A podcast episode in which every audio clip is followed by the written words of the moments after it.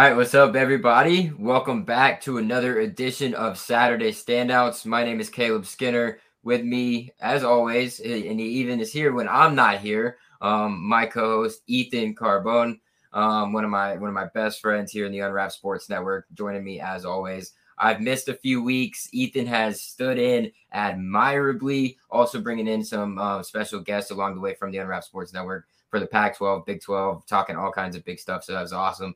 Um, tonight, we're going to be getting into a little ACC preview later on. Um, but before we get into that, we got a special interview for you guys. So I'm going to toss it over to Ethan real quick. Let him introduce you to himself. Let him, you know, say what's up to you guys and introduce, uh, you know, our special guest and our guest of honor who's going to be joining us here in just a little bit. All right, what's up, guys? Just follow me on Twitter at Ethan underscore Carboni. I just want to get right into this. Welcome, Jordan Thomas, former star cornerback of the Oklahoma Sooners. What's going on, guys? Not much. How are you? I'm great. I'm great. What you guys got going? What you guys got for me today? All right, Ethan. I'll let you lead it off, buddy. All right, just starting it off. I'm pretty sure I already asked you this, but like growing up in Texas, why do you choose your state's most hated state rival in Oklahoma? like, how, how do you manage to do that? And you'd think disappoint all those people in Texas is um, they get um, disappointed anytime someone from Texas goes to Oklahoma. Oh man, um, so that one that one was tough. I mean, not necessarily. Again, uh, back in the day, I don't know if you guys are familiar with this, and I don't know if this is actually a real thing, but this is um, what exactly I was told. This is what my ears were filled with, and it was one of those things that Mack Brown, um, and and you know, God forbid me, Mack Brown. I'm not trying to slander your name by no means, but this was the word around town was that he would he would essentially recruit players but you know for whatever reason they wouldn't play and they would be five star players. And so in my mind i, I was going to be one of those players who was going to get recruited and then not have the chance to play you know? So right then and there you know kind of turned me off of it and i was just like well let me explore my options. And then you know that's when push come to shove you know oklahoma is just thrown in my face and i you know go up there take a visit and uh you know that was that yeah, it's interesting. Um, you're going to Oklahoma and coming to college. You looking at you know your stats, everything. You had a pretty good career, man. You know, you started four games your your, your freshman season, which is awesome. Um, played in all in all 13, and then you really uh, showed out um, your your sophomore year. So tell us a little bit about that sophomore year. Uh, it, it probably meant a lot to you. Um, you know, as, as the biggest season of your of your collegiate career. No, for sure, for sure. So my sophomore year, actually, we had a coaching change, and we went from um, Bobby Jack Wright to Kerry Cooks. Um, I will say that um, that kind of coaching change kind of helped me a lot. Um, simply because uh, Coach Wright, he definitely was super traditional. Um, you know, he had his own old, old, older style. I won't say older style, but he had his own way of play. And um, you know, Kerry Cooks, he had a kind of different style of play, and he kind of gave me a little bit more freedom to kind of like, um, you know, just explore what you can do. You know, I'm saying use all the tools in your tool tool belt. You know, be the best that you can be. You know, obviously be smart, but again, you know, attack it and be fearless and you know, obviously I get out there and, you know, you get the, you know, the little swag, you know, I'm a year, you know, I'm a year in, I got some experience, you know, I, I know the game now, you know, kind of, it, it kind of gave me that confidence. And then, you know, when you step out at that field and then you make that first play, it just, eh, it's almost like contagious. It just kind of keeps coming back to you all the time, you know, it's just never ending. Yeah. And then kind of, I, looking up, obviously Oklahoma historic program, lately they've had a lot of success in the regular season. Uh, but towards the playoffs, you made the playoffs. So what was it like making one of the first college football playoffs and being able to play in it? Um, okay, so that was actually super awesome. I was super proud to be like, hey, like I went to the first ever college football playoffs. You know, I was a part of it, you know, all thanks to my my team. And, you know, obviously we had a, a great quarterback, a great running back, a great receiver, a great offensive. Line. I mean, I can just name everyone on the team, you know, but again, you know, that was super cool for me to just experience and be like, hey, you know, you are quote unquote a pioneer of college football playoffs. You were a part of the very first ever when this ever was invented. So um, that was kind of huge. That was, I mean, I guess like a, a milestone, you will, if you will, in my life that I could just remember. But um, but yeah, no, but being in the playoffs was it was amazing. You know, it's it's you're one game before being a world champion. You know what I'm saying? Like that's not a world champion, but you know what I mean, a collegiate champion, and that's you know obviously everyone's dream. And I was there. I've tasted it. I've smelled it so close, and you know just never made it out there. Yeah, and you know my Noles made it that that same year, um, and then we had we had to face Oregon. Didn't didn't turn out too pretty for us, um, so that was uh, you know a bit of a disappointment for me, much like it was for you guys, uh, yeah. unfortunately. But um, you know, going back and, and, looking at you know some of the players that you've played with, uh, I mean, going up against some of these guys in in, in practice, uh, you look at Marquise Brown, um, Charleston Rambo, um, CeeDee Lamb, Baker Mayfield, uh, Kyler Murray all these guys are, are yeah. on that. Uh, I mean, Trace, that's when Trey Sermon was still at Oklahoma as well. Uh, yeah, for sure. Too. So the amount of names that you know we see now that are a lot of them are in the NFL, and that and that's crazy to think about. What was it like competing against them? You know, on a daily basis in practice, and are there any guys that you know stood out while you were on the team that you know you were really good friends with, or kind of you know pushed you to you know hit that next level in, in your game?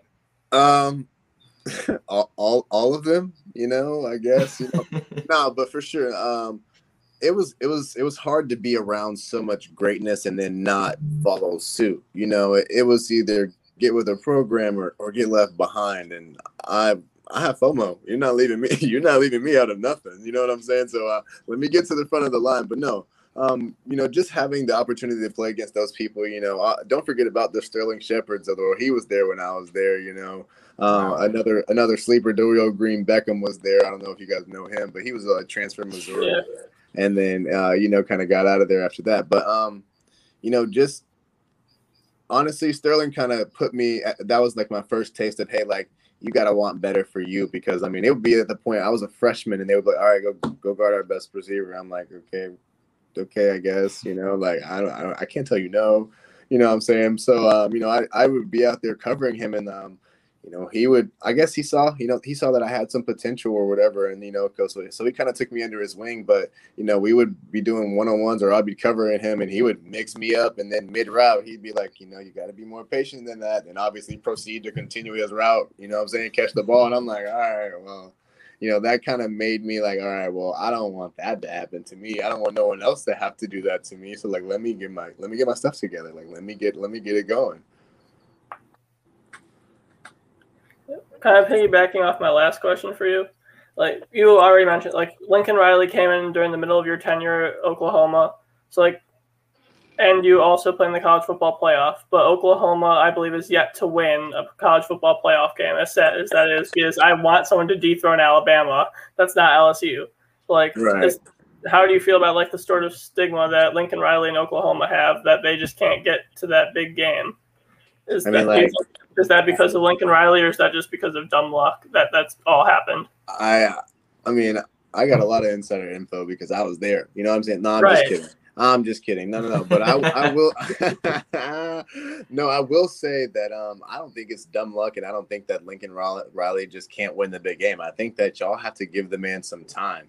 You have to understand he just went from having Baker Mayfield and Kyler Murray to having Spencer Rattler, and no disrespect to him, but he's just quite frankly not ready.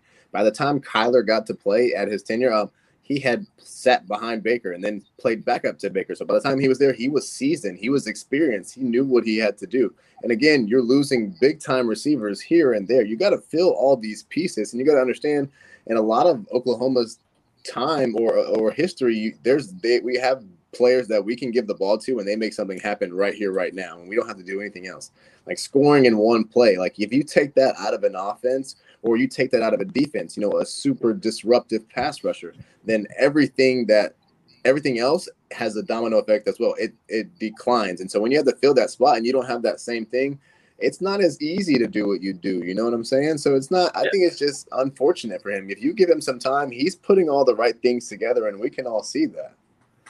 I personally have him as my Heisman favorite, and Marvin Mims is up there for the Biletnikoff for me at least. Um, yeah. my top five. So I, I, think you're in good company with those two. yeah, absolutely. Uh, Rattler Rattler just looks like you know last year he kind of showed showed a lot of people um, what he's able to do just with his talent.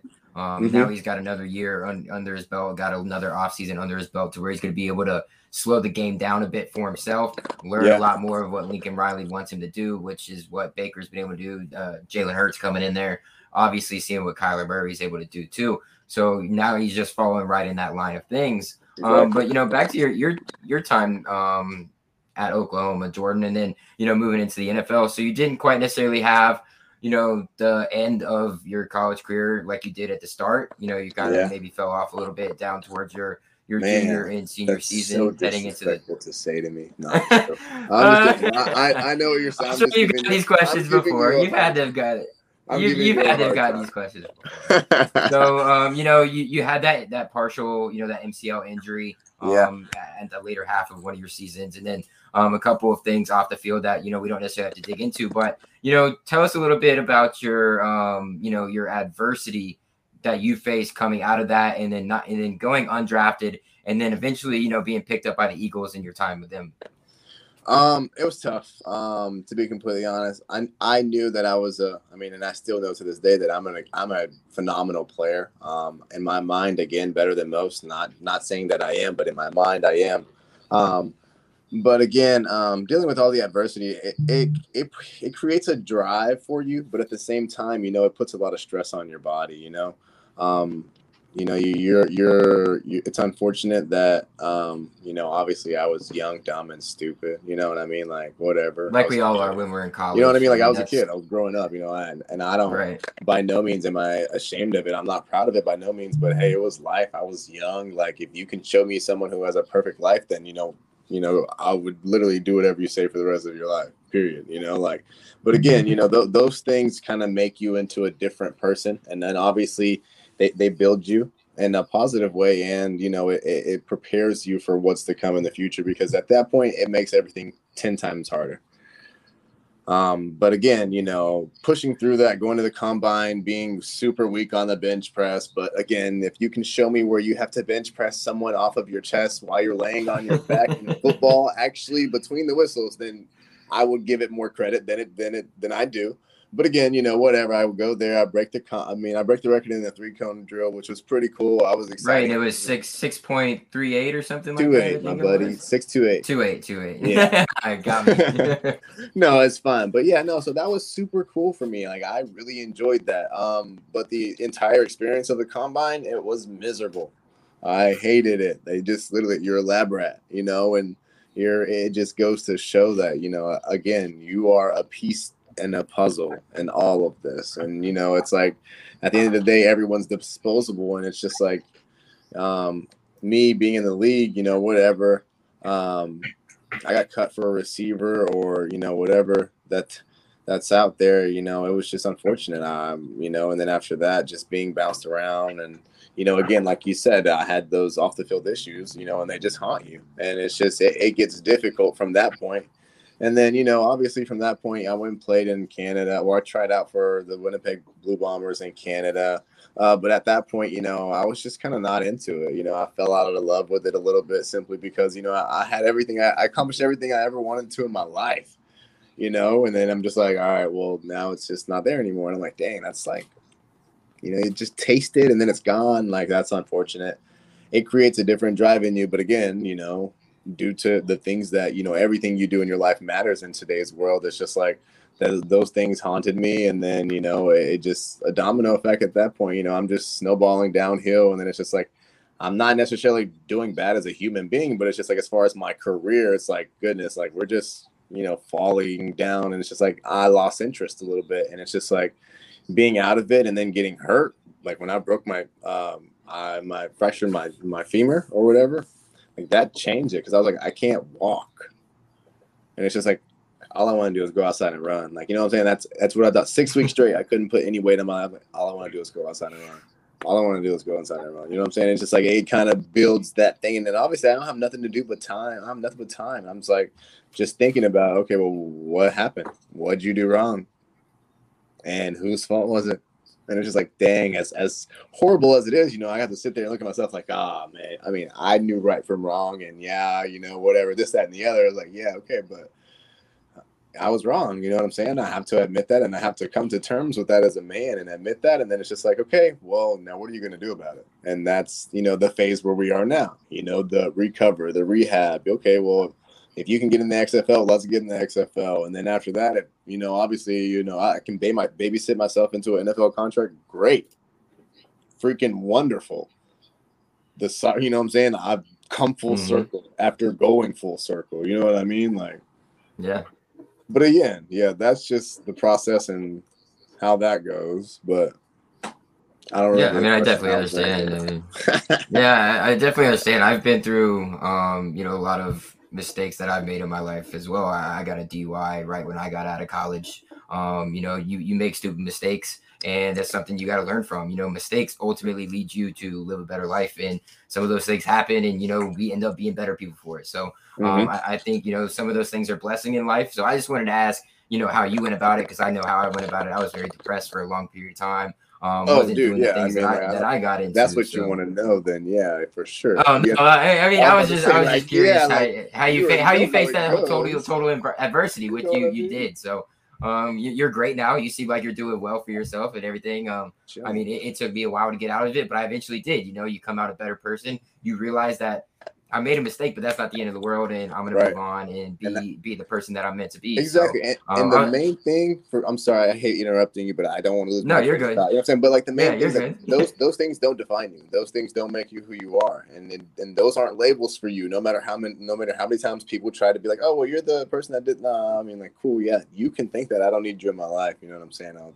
deuces, right. you know, no negativity. Exactly. But like again, that, that that's what I had to come to terms with, you know, and obviously figure out that being, you know I'm saying, in sports all my life, playing football all my life, is like football is not who you are. And I'm like, all right, well, that one was hard to figure out because I mean, that's, I mean, since I could walk, since I could run, I played football. You know what I mean? Like, mm-hmm. I've been never, you know I'm saying? I never, never done anything outside of it. And so it's like, um, you know, that was different as well. But again, you know, whatever. We're here now. We're on the, we're on the come up. You know what I mean? Comeback season, whatever they be saying. You know.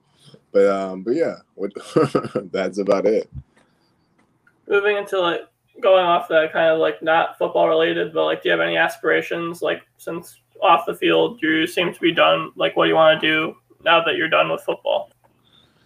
Um, aspirations as far as what? I mean, I got hobbies, but as aspirations, the only thing I really and truly look forward to as a man in this world is being someone's father. I know that sounds weird and probably odd, but like to be completely honest, you know, obviously, I'm not saying I want to struggle and bring a kid into life, but I'm saying I've been through so much in my life, and you know, obviously, so many ups and downs, so many roller coaster moments. It's like the only thing that's going to make any of it all worth it like what did i do all this suffering for is if i can share it with or give it to someone tenfold you know what i mean? Like i want to be someone's father i want to be someone's husband and be a great one at that you know what i'm saying? Like those are really the only things that are really worth having in life because money comes and goes so do your friends so does majority of your extended family you know what i mean? Like how much how much your family you actually talk to bro outside of your people you live in your house you don't call your aunts on a regular. You don't call your aunts, uncles on a regular. You know what I'm saying? Like, so it's like for me, if I can build my own family, if I can have my own, this is me and this is what I built for me, like, that's the most beautiful thing on the planet to me. Yeah, that's awesome. And um, I'll toss it back over to you know football standpoint here. And when you were in college, or you know whether you were the Eagles or, or whatever, you know, who was, you know, the hardest person that you ever had to go up against on that other side of the ball? Okay, dude. Like, what do you at like a receiver or what? Because I played against Pat. Yeah, Mahomes. like like when you when you line, when you when you lined up against somebody, who was the toughest guy that you ever had to line up against that you were like, I just can't do it. I just can't cover this man. I am a killer on the inside, so I would never say that. But I understand. but I understand the question. Never admit it. Never I understand admit the question. I will say I had the most trouble with. Um,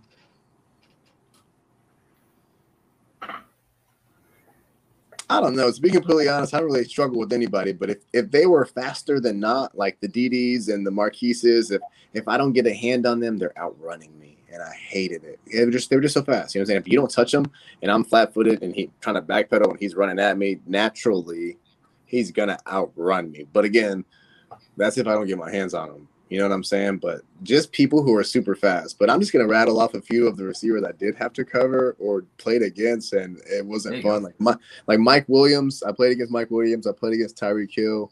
Um, Tyler Lockett, I played against. I played against Kevin White. Um, Oh god, that's not a fun memory for Bears fans. Yeah, like um I know. um, I played against a lot of people, and then obviously on my team, you know everyone on my team, but um, but yeah, I don't know, but I will say Pat Mahomes is probably the greatest player I played against. Right? Yeah, but I guess it's got to be fun, you know, seeing him and what what he's doing now, and then playing against him and, and all yeah. that. Um, there was something that came to my mind. I forgot it. Uh, forgot it for a second, but I'll, I'll think of it here in a second, Ethan. So go ahead. Yeah. And obviously, playing for Oklahoma, you have the Oklahoma Texas Red River Red River rivalry. So, do you have any like special memories from that game? Seeing as that's probably one of the more intense rivalries, definitely top five in college football. Um, yeah, for sure. So, um, I don't even remember what year it was. Probably my probably 16. I don't know. I don't remember, but I was just going crazy in the first half. I think I had like four pass breakups. I should have had probably a couple picks, but I didn't. A couple big hits, I think. But then funny enough, literally second half of the game, I get bombed on twice, and it's just like I, I either missed the ball by half inch, or I just poor guy. I don't even know. It was just insane. But I was just like, those were the only two other passes I think I really gave up the whole entire game, and they were just ridiculous. And I, I like my mind was blown because I think I one went right through my hands, but either way, I had the greatest first half defensively that I had ever had in a long time, and it was pretty dope. Yeah, that's awesome, man. And I, I can't remember what my other question was. Um, so that's pretty much you know all I had. So Ethan, if you have any, if you have anything else for Jordan, you know, go ahead and uh, you know, ask him. Yeah, uh, just one more about the NIL, just because that's new. You're a former player, and as far as we know, Oklahoma didn't pay you. So, what's your opinion on the NIL? uh, you want to talk about that? That's So, sh- um, I think it's unfortunate that it didn't it didn't happen sooner so that we could all reap the benefits. But um I don't know. I don't know. I mean, it could be a good thing, it could be a bad thing. Um but me personally, I am upset. I am upset. I am so upset. But I don't know. I just don't understand how it really works. You know, I can sit here and like look, look through the rules and like what the the rules and and all the regulations of it are but like until i fully understand like the depth of how like what exactly they can and can't and how frequently these payments can happen like we're talking about like salary money though as, as a college student playing football you know what i mean like I mean, who they were talking about? What's the Alabama quarterback's name? And Nick Saban was talking about how he's getting close to six figures. I'm like, that's insane. Not seven figures, not six figures. He made seven, six sorry, figures. Seven he, figures. Made, he made six figures day one. He's making seven figures now. I don't know, man. it's like, well, damn. I wish I could have got paid that. You know? Yeah, for sure. Crazy. You know what I mean? But I mean, just it's just hmm. crazy to think that obviously someone just like Baker Mayfield or Kyler Murray or like obviously I'm I'm saying them and I'm not trying to obviously singing the single them out all the time, but I'm saying they were the quarterback who won the Heisman, both of them. So like how much money are people going to pay you because every single person in the country is going to want you to come and do something for them like once the demands become so high, do your prices go up or do you just pick and choose where to go? You know what I mean? Yeah. I mean, from what I've seen talking with some players that I have another podcast that I'm working on sponsoring a couple. It's really just they're going to pick and choose. Obviously, the bigger ones are only going to get back to the bigger companies, but smaller time athletes are going to get the 20 to 50 to $100 little shout out on Instagram for like a 24 hour post. See, then then they're gonna start making people hate people. It's gonna they're gonna start. Yeah, I mean, it's gonna create. It's gonna create a. Uh, it's gonna create, you know, a divide in the locker room. Yeah, for yeah, sure. It's gonna. It's definitely gonna uh, affect the team chemistry. Like, bro, like I'm not talking to you. Like, you doing, you making this, you making this. Like, our checks are actually different now. You know, when literally just last year we were all getting the same stipends or whatever, scholar, mm-hmm. whatever. I don't know. You know, what I'm saying whatever they were getting. I'm not there, so it's different to think that okay, well now that's all different now. Like you make more money than my parents. You know what I'm saying? Like on some weird stuff. Yeah, like yeah. some kids probably will. They were saying Archie Manning was projected to make a, a million dollars or something crazy. Like yeah. Uh, coming in from our comments, coming in from our comment section. Brandon wants to know how soft do you think it is that they're cracking down on the horns down? I wanted to ask this, but I forgot. Thank you, Brandon, for reminding me, and thank you for taking Brandon. this. Brandon, you're great. Um, dude, that's so trash. I know you saw me earlier. it's just like it's such a, it's like it's a little girl thing. Like, come on, like you're offended because we're putting the horns down. If we just did something good and y'all were us and you know we were y'all, y'all would do the same thing. Y'all just it's unfortunate that y'all are Texas, you know what I mean? And y'all take so much pride in it. Like, don't get your feelings hurt. It's a part of the game. Like it's football. It ain't, it ain't swimming. right. If you want to, you know what I'm saying, want a soft sport, go get in the water, boy.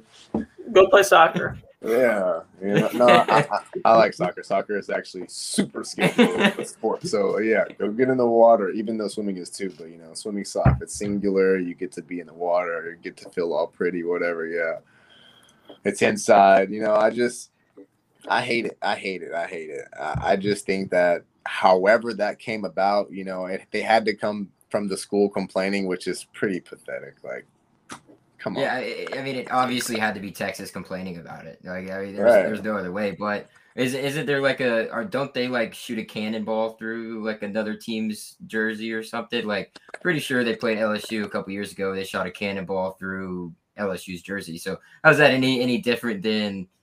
Right. That's worse than putting the horns down, in my opinion. Like, what are you? Yeah, exactly. That doesn't make any sense. Yeah, but you know, I don't know what else. I don't know what else to do about it. I'm still gonna do it. I'll take my 15 yard penalty if I was in college. right. That's tradition. That's tradition. Yeah, coach can make coach can make me run uh lines or whatever he wants to at practice on on Monday, so that'll be fine. Yeah, it'll be all right. I'm cool. Go, going off tradition, I actually have one more final question that you just reminded me of. What's your opinion on Oklahoma, Texas giving the middle finger to the Big 12 and moving to the SEC?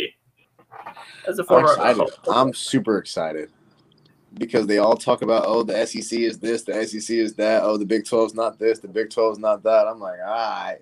I'm like, you, eh, I'm sure you guys have. Anyone have a laptop up? Y'all can pull up the all-time record of uh, um, Oklahoma versus SEC schools. Anybody? I'm sure I'm looking up right now. up. I'm Okay, looking up right now. perfect. Yeah. Do, do, do, do. The last two decades, Oklahoma's eight and six against the SEC. If you included since 2000 that Texas A&M and, Oklahoma, and Missouri were members of the Big 12, since 2000 Oklahoma would be 10 and three against A&M, 7-1. Uh, what the hell? The one time, you know what? Screw FanSided.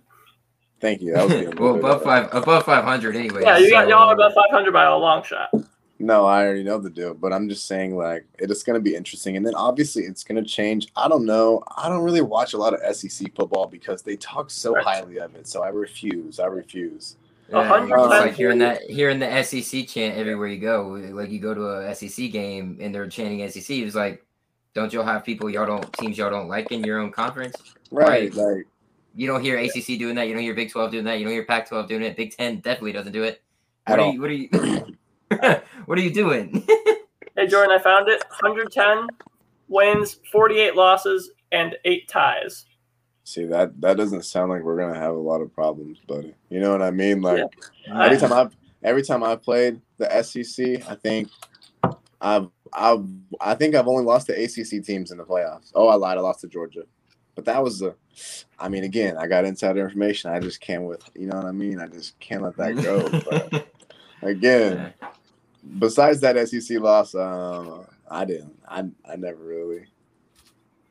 I mean, let me think. See, now I got me thinking. I, I played Clemson and Clemson. They beat us both times. And then Auburn, we beat, and then Georgia. Right? I, I. I keep. I, I don't know about Caleb. I keep thinking of questions like right now, as like we were about to end it. But like, That's okay. did you- Ask away. did you- Ask away. did, did you ever Yeah, have a moment? Yeah, did you ever have a moment or a pl- of a player that you just like completely owned? You beat him and he didn't get a catch on you, and you were just able to rub it in his face the entire game. Like, yeah, I just completely whooped your ass Well, entire game. Baylor, Baylor, the year Baylor was really good. They had a receiver, Corey Coleman. He got drafted number 15 overall. He won the he won the Biletnikoff Award. He had Mhm. 20 Mhm. touchdowns before playing us, and after he played us, he had two catches for 53 yards or 51 yards or something, or maybe even less than that. But I remember one of the catches was it wasn't even on me, so like it didn't matter. So it was really one catch or maybe like 12 yards on me, and I'm like, okay, this guy's supposed to be big and macho, gets drafted 15 overall, and I'm like, poor guy. Lock Who his ass he? down. Yeah, who is he? Lock his ass down. Who is Is he? Nah, that one of those like like were you okay? Another I was- question. Were you a I'm- talker? Were you a talker or did you let your game speak for itself? Because you know, Uh, I'm coming from the- Florida State, I know. I know nothing. I'm I know nothing above. but talk. I'm on the uh, no, I don't know. It just depends on the day. Like I have my moments where I'm whatever you, you can't even open your mouth without me insulting you or no, you know what I'm saying? Just saying something disrespectful because I just was having a bad day. But there was also some days where I would literally just be in there just quiet, just zombie. Just I don't today's just I mean not it's not my day, but like I'm just in the zone today. Like I'm not gonna mess with you. Like, yeah, I'm not even I- talking you to you. Like, don't even say nothing to me. Like, we're not even friends. We're not even like, get out of here. Because it came out like when I was in school, so 2013 through um 2017 is when I went to school at Florida State. So I, I had Jalen Ramsey, and it came out after Oh. Jalen graduated that he used to like look up and like the dude's girlfriend on the other side. He used to talk trash Yeah, to her yeah. or talk trash to about his girlfriend. I'm like, Jalen was a dog that way. He just didn't, never shut up, and so like it was just like I'm used to that. So I just didn't know what type of corner you were when you stepped up. over. I mean, it just depends on my day, you know. Like, I just, I, I don't know. Like, I, I love football to death, but like, I'll be completely honest with you. A lot of the stuff that I remember from football is because I watched it on film. Like, I'm a different person when I'm in between the lines. I can, I'm blank. My body, my body does stuff. I don't, I don't react. I don't read nothing. My body, my body moves. That's it. I kid you not. Like. It's awesome. I don't remember. I don't remember any of my interceptions from first person view. I I watch it from the wide angle, pimp. You know what I mean? Like, oh goodness, but um, yeah, I don't know. When I'm when I'm playing, I just I go to another place because I know that my body's just gonna have to get through it. Whatever the heck is gonna happen, it's just gonna have to get through it. Period. All right, Ethan. Anything else, my brother?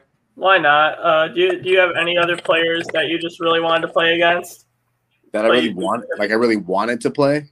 that you didn't get to? Like either all time or just players that play at the same time as you? Um, dude, I really wanted to play against Saquon when I was when I was playing. That would have been insane because, like, you have to understand, like, I got Joe Mixon, I got Samaje Perine, I got Rodney Anderson, so I got I got a lot of great backs that are gonna do great things. But like, I want to see Saquon, you know, like. That's different. I see you on TV too. Right. Just like I watch me, I'm like, you do some fun, you do some cool stuff. Like I don't know where the hell you've been the beginning of our our, you know what I'm saying, our four year tenure, but like whatever these whatever you've been doing these last two years, eh, keep doing it. Because I like it. He was impressive. I actually actually walked shoulder to shoulder, literally by him in the combine. And when I looked at him, I was, bro, like you're not little, but you're just. I just expect you run like, and and all your film makes you look like you're just a giant, like a giant. But either way, That's- Yeah. That's awesome. Well, Jordan, we want to thank you for coming on here, man. We appreciate your time, especially on your on your break from work, man. Um, if you Yeah. want to give any shout outs before you log off, go ahead. Um, man, sh- shout out y'all for for stalking me and having me on the show. I'm actually super excited. Like I'm I'm glad I got to be here with you guys. I didn't know what to expect, but it was actually really great to be here. Um, sorry I left you guys waiting, you know, but uh, Nah, shout, good. shout out my mom and my dad for putting me here for y'all to look at me. Um, shout out all my fans. If y'all still rocking with me, give me some time. We coming back. Just keep it on the low. Keep it on the low. Um, and outside of that, man, follow your dreams and don't let nothing. No, don't let anyone tell me tell you you can't do anything. You know. Yes, sir. it. Well, we, we appreciate you again, man. And um, you know, we'll be in touch. I'll, I'll probably you know get get your number and stuff from from Ethan since he was the one bugging you all the time and everything, move and everything. But um, we'd love to stay in touch with you, man. Love to have you on again at some time. Um, and you know, have a good weekend, man. You know, we're coming up on it, so enjoy. Yes, it. sir. Y'all be safe and y'all take care. Thanks for having me.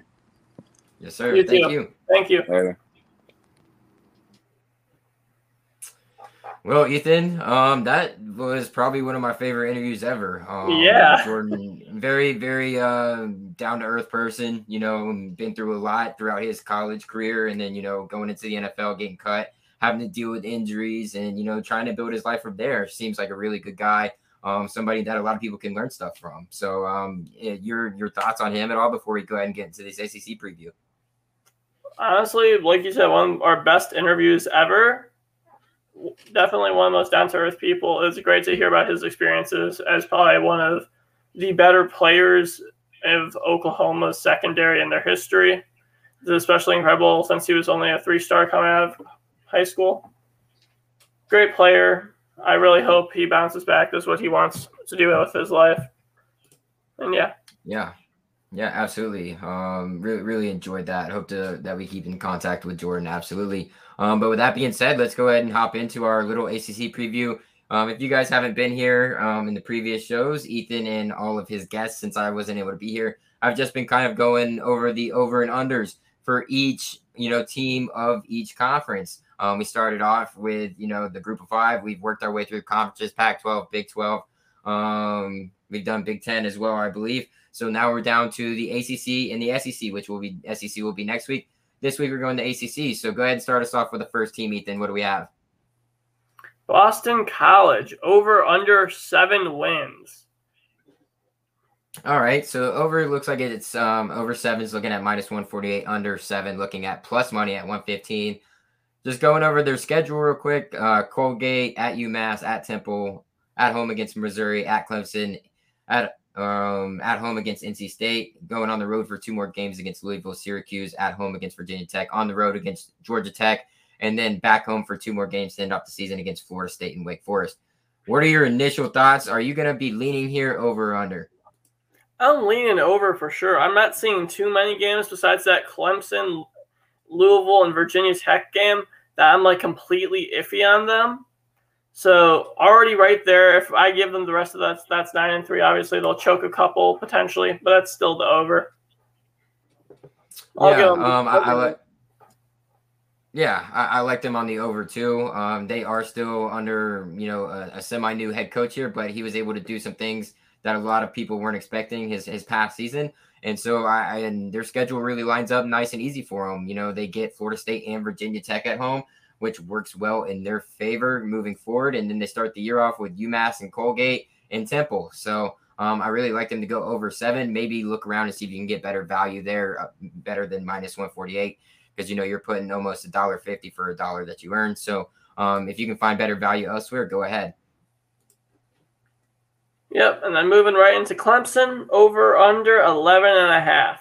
So do they go right. undefeated or no? Starting um, off, I'm not sure.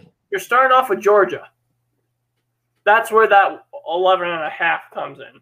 Because then you have South mm-hmm. Carolina State, Georgia Tech, NC State, Boston College, Syracuse, Pitt, Florida State, Louisville, Connecticut, Wake Forest, and South Carolina.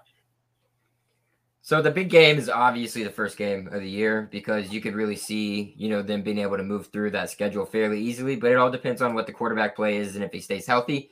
Um, 11 and a half, it's right on the edge there. Uh, throwing a freshman in against Georgia right off the bat is pretty tough. I probably would lean under um, 11 and a half just because it's a half game. You could even probably buy that up, maybe in some places, depending on where you get your book. I would lean under there, um, under 11 and a half. If you can get it at 11, maybe just go ahead and take over 11 because if even if they lose that first game, there's a good chance that they still, you know, go out the rest of the year undefeated. I if it's at 11, go over 11 and a half, go under. Um, but they might slip up. Not sure. You know, it's going to be a first taste for DJ Uiagalelei. Um, so it'll be interesting to see what he's able to do. Uh, but that's really what it's going to hinge on. You know, they've got star players all over the field, like Clemson has been able to do pretty much for the last part of the past 10 years. They've got stars, they got people in there now to be able to make plays at all areas of the field. So I would take the under 11 and a half. What are your thoughts? No, I'm probably gonna go with the over here, just because I do believe that in DJ Ugalele, how DJ, I'm a, I believe in him and Dabo. Ukulele. Yeah, ukulele, ukulele, whatever. I I do believe in him. I think that Georgia game's tough, but it's not like they have a very solid third, fourth year starter quarterback either. You have JT Daniels, right, right. who lost his job to a walk on, I believe. So Right. Yeah, definitely. And for you guys, um, we're going through the ACC Atlantic side um, to start, and then we'll get into the coastal. So if you, we're not going in alphabetical order here, so just an FYI for you guys. Yeah. But and then uh, I guess I'll, I'll, I'll guess I'll take I'll take this one then. Um, going over from Clemson, we got Florida State, who used to dominate the Atlantic side of things before Clemson kind of became a powerhouse. Florida State sitting at either over five and a half or under five and a half. What are your thoughts? Well, I'm looking through the schedule. Notre Dame should be a loss, but then you have JSU, Wake Forest, two wins. Then you have Louisville. That's close. Syracuse should be game. a win. UNC loss. UMass win. Clemson loss. NC State win. Miami loss. Boston College loss. Florida loss. That's five guaranteed in what two or three toss ups? Yeah. I'll take the odds. I'll give them one game over. I think they finished the regular season six and six. Right. I think I think I'm right there with you. Um, I have them at six and six. I think that's that's exactly where Florida State needs to be this year is six and six. If they go better than six and six, that's fantastic. Um, if they go under, then it's a disappointing season. Like you said, there's a bunch of tr- toss-up games there. I mean, you could say, um, what we say, Louisville toss-up game, um, NC State probably a toss-up game, Boston College probably toss-up toss-up game as well.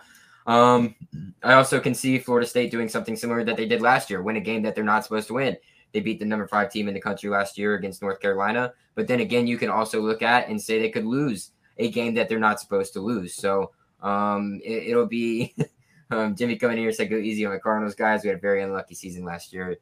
Yeah, we'll, we'll, we'll get to your, your Cardinals in a little bit. I, I'm very high on you know Louisville's head coach there, Scott Satterfield. So um, we'll talk about them a little bit later. But speaking of Florida State, I think they get to six wins. I think they go six and six, make it to a bowl game, and if they win that bowl game, go seven to six. It'll be a positive outlook for Mike Norvell and the team moving forward, and maybe Florida State can get back in that conversation with Clemson.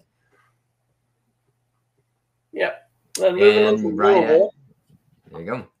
Right at over under seven wins. I don't like it. I'm gonna be honest. I gotta look at the schedule, but as of right now, I think that's questionable. You're starting off with Ole Miss, Lane Kiffin, Matt Corral. That's gonna be a tough game because Corral is a potential Heisman contender. It's tough. I'll give Louisville the edge, but that's a toss up. Eastern Kentucky, if you lose that, you're pathetic. Moving into UCF, you should lose that. Moving into Florida State, if you lose that, you're pathetic. Wake Forest should be an easy win. Virginia, that's always a toss up. Boston College, toss up. NC State win. Clemson loss. Syracuse win. Duke win. Duke should be a win.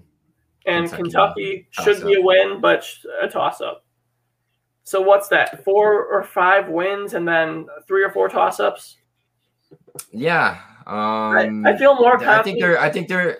In my opinion, I think there's a little bit more toss ups than, than you probably give them credit for. Um, but you know, they're they're. I mean, like I said, I, I like you know Scott Satterfield, Malik Cunningham's coming back at the quarterback position. Um, he's very very athletic, very talented quarterback. There can really run the ball. Um, he he needs to get control of his turnovers. So that's going to be a real big thing for them. Um, and then, you know, Shai Werts coming in there as well as a dual threat quarterback for them is going to be interesting. He's going to be lining up for wide receiver. Um, so it, it, their money is right on the line, in, my opinion. Seven, I, they should probably move it down to maybe six and a half. So then you have to go up either over or under there. But if I were to say, I'd probably put them right at Florida State level, going six and six. So I would ride with the under. Yeah, I'm riding at the under with them also. Then moving into another six team. This is actually at six, NC State. What's your thoughts? Yeah. Um, so NC State, um, pretty interesting going through their schedule. Start off against USF, which should be a win. Um, then they had the Mississippi State, which will be probably a very fun game to watch. Um, taking on Furman, then Clemson, Louisiana Tech, at Boston College, and at Miami, back to back weeks. That's going to be tough for them.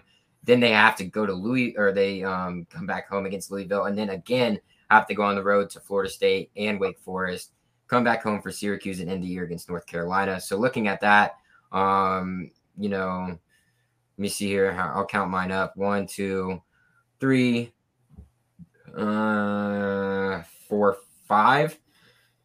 I would go with five wins, so I would take the under six, six here for them. Um, NC yeah. State. I like the under here also, especially because USF is technically a questionable game in my opinion. I'm not going to give them the free win.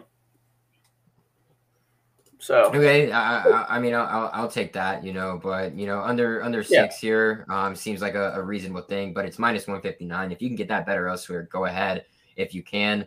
Um, well, I guess under six is at plus one twenty five for them, so that's actually pretty good value. Um, if you if you lean to the over there, that's minus one fifty nine, which I don't understand why you would. So if you can grab NC State under six at plus 20, 20 plus one twenty five, you can go ahead and grab that they've got a pretty decently tough schedule. So that, that's what looks there for them. And then we'll head over to Syracuse, um, probably the lowest of all of these ACC teams here at three and a half wins. Over or under here for you, Ethan? Oh, no. You're starting off with the Bobcats of Ohio. Not necessarily the best, but still, the MAC scores a lot and they let up a lot of points. So it really depends if Syracuse can either stop them or put up more points than them. I'm not sure if Syracuse can do that. So I'll call Syracuse a win here, but you never know. Rutgers next. Rutgers is a, as we said when we went over the Big Ten, me, Garrett, and Ben. Rutgers are a surprising team this year. Rutgers should have taken the win this year.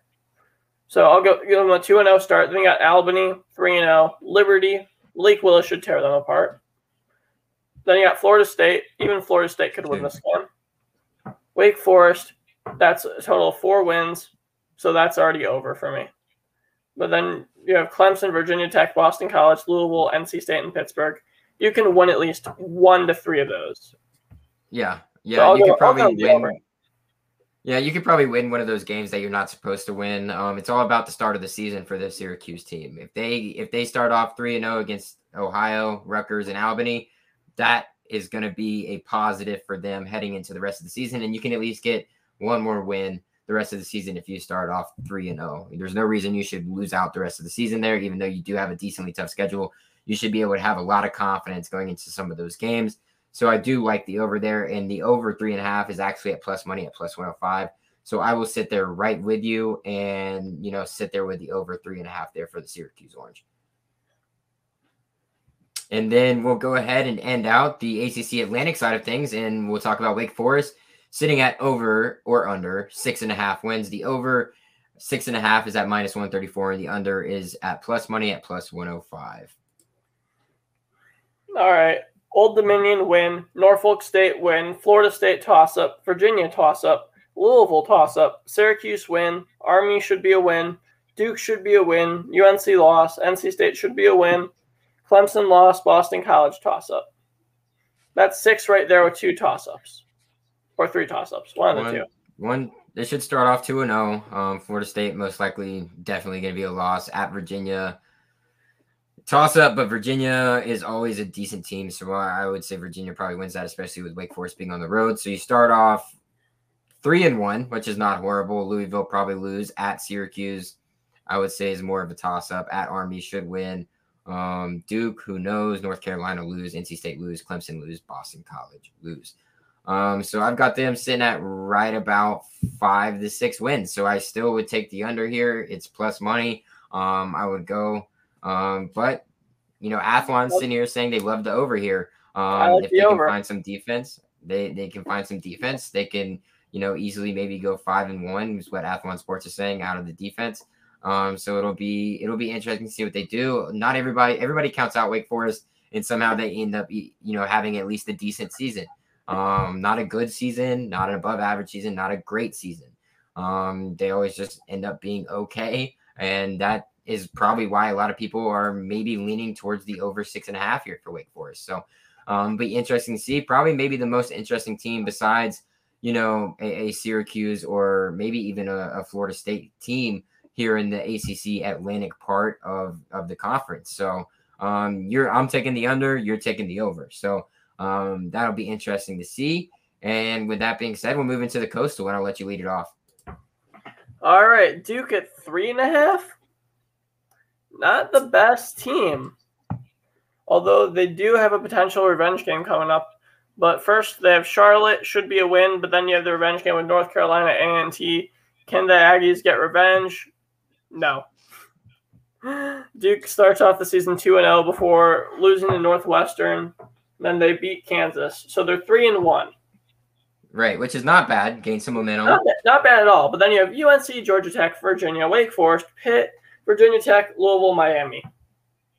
You have to think they win at least one of those. Really? Maybe. I mean, it depends. You never know who's going to have a bad game. You look at their home against Georgia Tech. We don't really know what Georgia Tech's going to be this year, even though they showed a little bit of promise last year. And, you know, although we don't like Duke's team, David Cutcliffe has been known to do a lot with a little. I don't know if that's just me that sees that, but David Cutcliffe has been at Duke for, for a while. He's turned quarterbacks that we don't really know into something. And I mean, not something, something, but, you know, a serviceable quarterback to be able to get the job done and be able to compete in some games that he can't compete in. So I mean, for that reason, you you look at games like a Georgia Tech game or at Wake Forest. You know, some of those games right there, where those two games are going to be important for them if they're going to reach the over here. I'm going to lean towards the over just because of I, I have a lot of belief in David Cutcliffe and the job that he does with his teams. I see it, but I'm still going the under. I don't trust it. Then moving into the Georgia Tech Yellow Jackets. Moved away from the triple option finally a couple years ago. Does this team have any hope with a new offensive scheme? Who knows? But over under a five. They're starting it off with two easy wins with Northern Illinois and Kennesaw State. I mean, who knows? But they definitely should be able to take those two games. Then you have Clemson, UNC, the two best teams in your conference. So you're starting two and two. Then you have Pitt, Duke, Virginia, Virginia Tech. That's one and one there. I'll go. So they're three and three. Then you have Virginia, Virginia Tech, Miami, Boston College, Notre Dame, and Georgia. I don't like any over bet here unless it's over three and a half. I don't see it. Um, I don't see it at all. I know a lot of people, including, excuse me, Josh Pate, um, of you know two four seven Sports, pretty high on Georgia Tech and what what they're building over there. I I am a big fan of what they're building over there as well. I think they're doing a tremendous job in in trying to build a culture, build something different than the triple option. Excuse me, of what they had going on for the past centuries worth uh, of football and they're trying to change it. And it's actually, you know, coming along a lot faster than a lot of us probably originally thought. Um, but I think five here is a little bit too high, especially with the end of their schedule being as tough as it is. You're going to start getting worn down. Maybe guys with injuries, you're not going to be able to have it all towards the end of the year. So I like the under here for Georgia Tech of five wins. Yeah, it should be definitely then, under. Yeah, Moving and then we'll move on here, and we'll Miami. go to Miami. Um, the U sitting at nine and a half wins. Over nine and a half is at plus 115, under nine and a half at minus 148. Looking at their schedule real quick, um, they lead off the year against Alabama. Um, then they go and play App State down there in Coral Gables and Michigan State as well in Coral Gables. Then they play Central Connecticut and Virginia at home. So they got a four game stretch here at home after they play Alabama in Atlanta. Then they go on the road to North Carolina, come back home for NC State at Pitt, then come back home for Georgia Tech, visit Florida State there in Tallahassee, come back home for Virginia Tech, and then play at Duke. If they can win at least one of the Bama, App State, and UNC games, they got the over. All they need to do is win one of them. Obviously, it's not going to be the Bama. So you just need to win one of the Appalachian State or the North Carolina games. Yep. Um, I can agree with you. Um, my only question is, is the health of D'Eriq King. Um, if he goes yeah. down, what's going to happen? Um, if D'Eriq King is not healthy, what is going to happen to this Miami team? I have no idea. I can't tell you what's going to happen to them, what's not going to happen to them. Um, but if they can keep him healthy, I think this is an easy over for them to hit. Um, you know, if they lose that first game against Alabama, which I believe they do, I think they come out on all cylinders firing for the rest of the season. And it's all going to rely on the health of D'Eriq King, but I will bet the over and say D'Eriq King will be healthy for all of next season. All right, moving right in to North Carolina. 10 wins.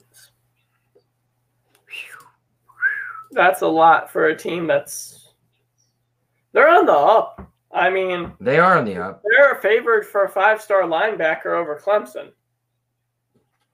So I'm curious to see how that goes. But UNC Virginia Tech first game started off conference season right away.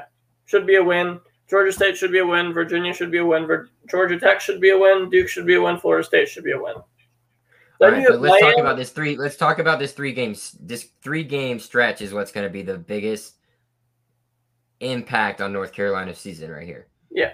October Miami. 9th, Florida State. Florida State, Miami, Notre Dame. Yeah. Those three games are going to be very imperative to how North Carolina's season turns out. If you lose that first game against Florida State, which I'm, I don't think they they lose, I think they win that game, especially being at home. But you can't get complacent knowing that Miami's coming the week afterwards. Yeah. So you don't want to look ahead. You know, you, you, Florida State could be that look ahead game, and you don't want to get caught in that. You know, I think they'll be ready for it, especially what happened after last season.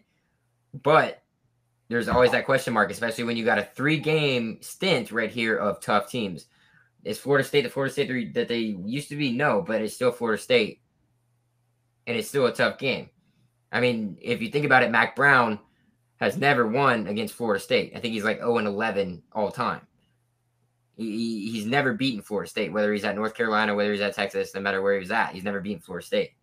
Um, so that's always a tough game for him. And then you got to play Miami the week after that, and then a, week and a half after that, you play at Notre Dame. So that's not easy. Yeah, it's really not. I'm a, just going out on a limb just to make it easy. They should be Florida State. We'll call it a beaten Florida State. Just to say for making it easier on us. Can they beat either Miami or Notre Dame? Uh, I that Miami game is going to be tremendous. That Notre Dame game is going to be tremendous. I don't know. Um, say they beat Florida State, which they should, uh, and they go one and one, Miami Notre Dame, then they're they're on the right path. But if they lose both those games, then they're sitting right at ten. I think ten is the right number for this line. I think 10 is right there. I think they might lose both of those games. I mean, maybe since they get Miami at home, that's a little bit better, but who knows? They might have been looking ahead and not play as good of a game as they originally thought to. You know, maybe Miami and Manny Diaz takes a little bit of something that Mike Norvell was doing with Florida State if Florida State keeps it close, and then they're able to utilize that the following week. So I say 10's right on the on the right on the number. Um, it's it's a really big pick'em in my opinion. It's it's going to be interesting. I agree with the pick'em just because I want to have a side and not be like you. I want to choose the over. All right. Um, I'll take the under. I'll take the under right. ten. Um, we'll, we'll be on opposite sides on this one. I just think that three game stretch could be really detrimental to them. Who knows? They could lose all three.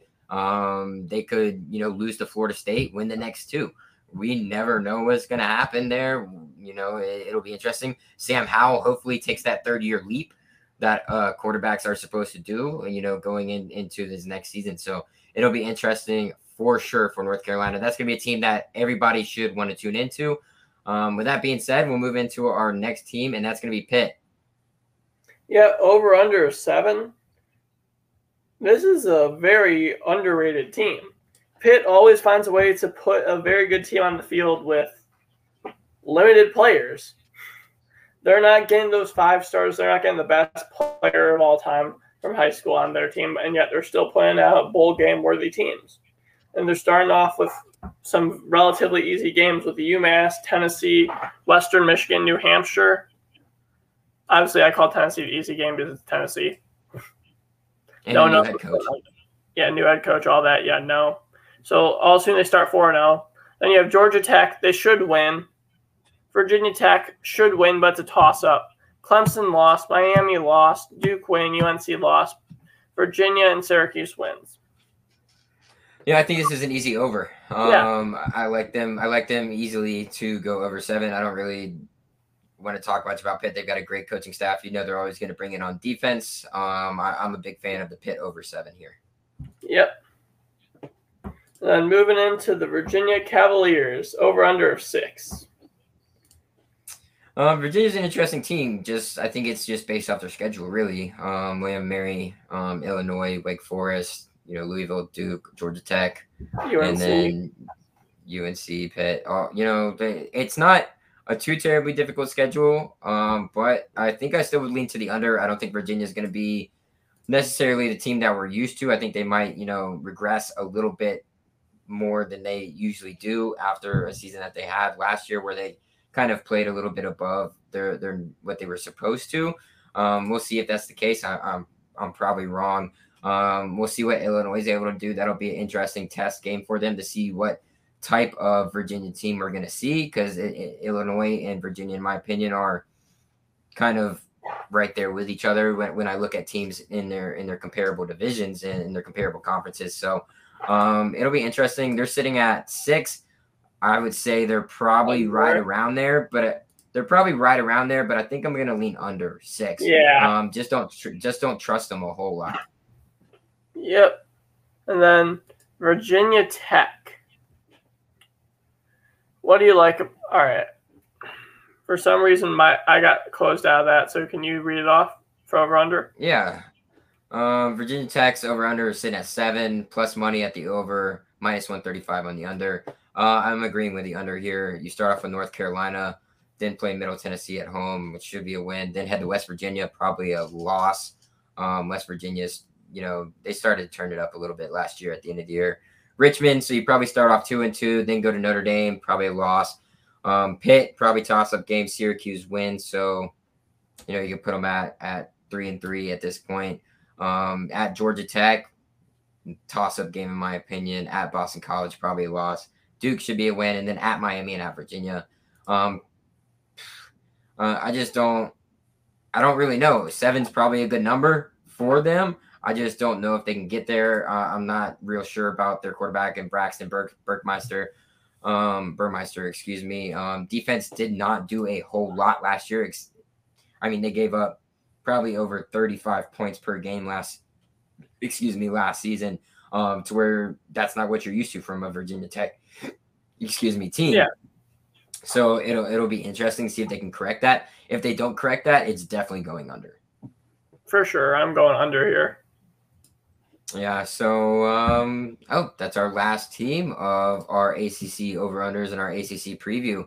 Um with that being said, you guys have been looking at our ticker the whole night. Head over to mybookie.ag, use code USN100 for double your first deposit. Put in $50, get $50 free to put on whatever you want. College football season's two and a half weeks away. Awesome stuff we got going on there.